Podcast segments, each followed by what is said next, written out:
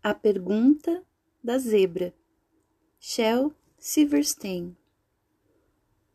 Eu perguntei para a zebra: Você é preta com listras brancas ou você é branca com listras pretas?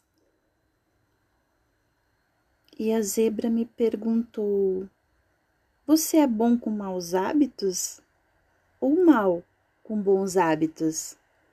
Você é conturbado com momentos calmos ou calmo com momentos conturbados?